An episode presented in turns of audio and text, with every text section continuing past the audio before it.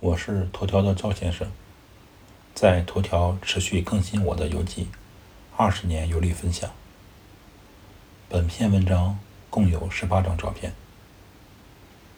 这个皇宫为什么被命名为美泉？百度百科有回答。传说一六一二年，神圣罗马帝国皇帝马蒂亚斯狩猎于此，饮用此处泉水。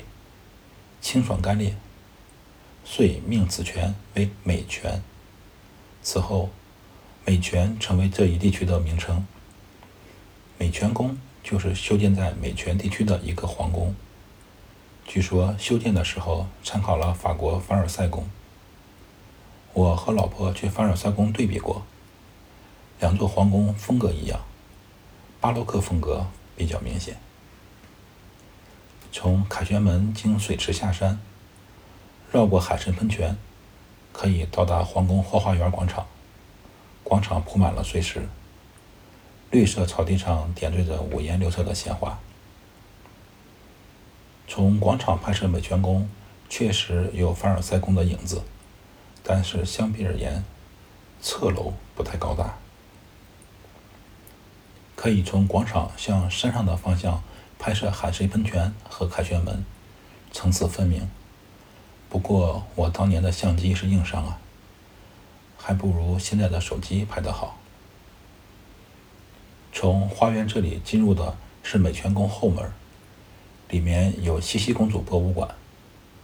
博物馆不让照相。博物馆的自动讲解仪有中文，比霍夫堡的茜茜公主纪念馆要好多了。可惜。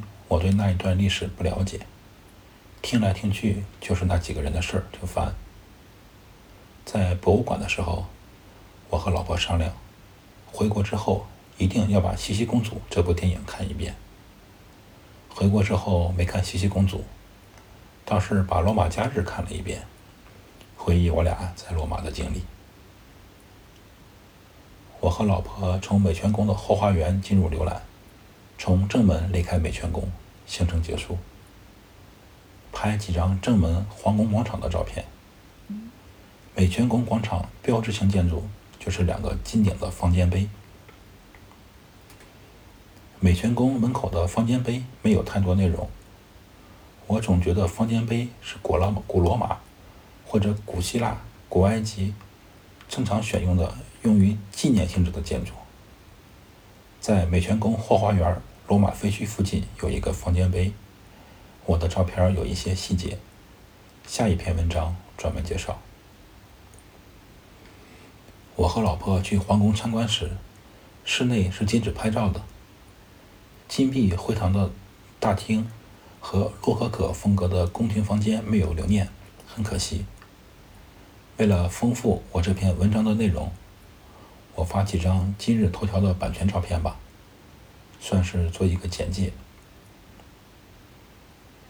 以下照片是今日头条提供的免费正版照片，版权不属于赵先生。赵先生，二零二零年五月十七日。